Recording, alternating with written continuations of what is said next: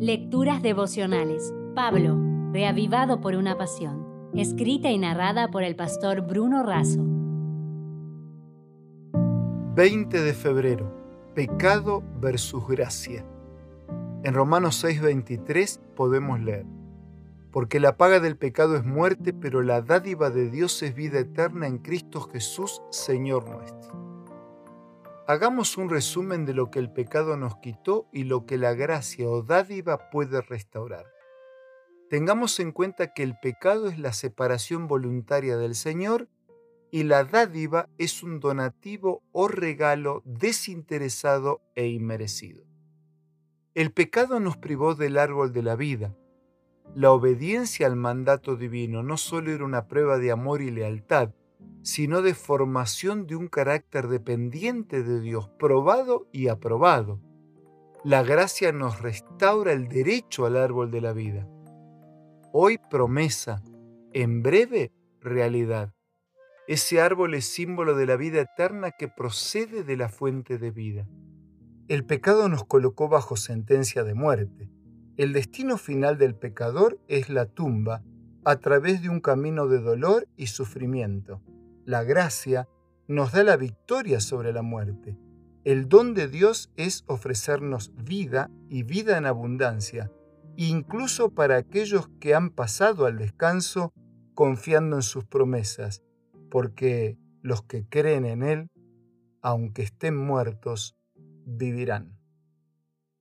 El pecado nos arrojó afuera para ganar el pan con sudor, cansancio, esfuerzo y dolor. La gracia nos provee el maná escondido. Cristo es nuestro maná.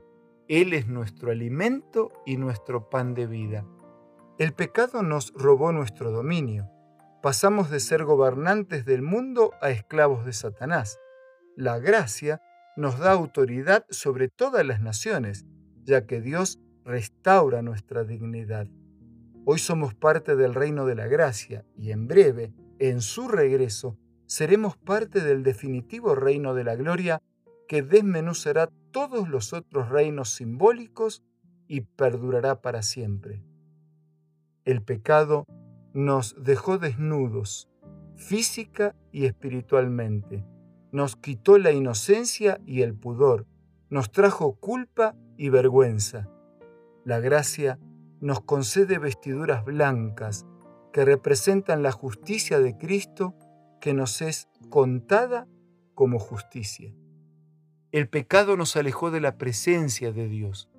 Adán y Eva se escondieron y nosotros hacemos lo mismo. Pero, ¿a dónde iremos? En cambio, la gracia nos promete que siempre estaremos en su presencia.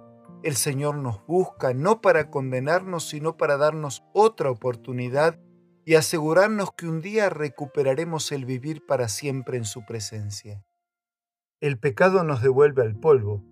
El hombre fue hecho del polvo de la tierra y de allí volverá. La gracia nos coloca en el trono de Dios para ser reyes conjuntamente con Él.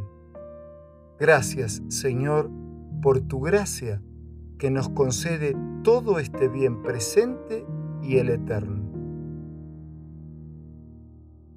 Si desea obtener más materiales como este, ingrese a editorialaces.com.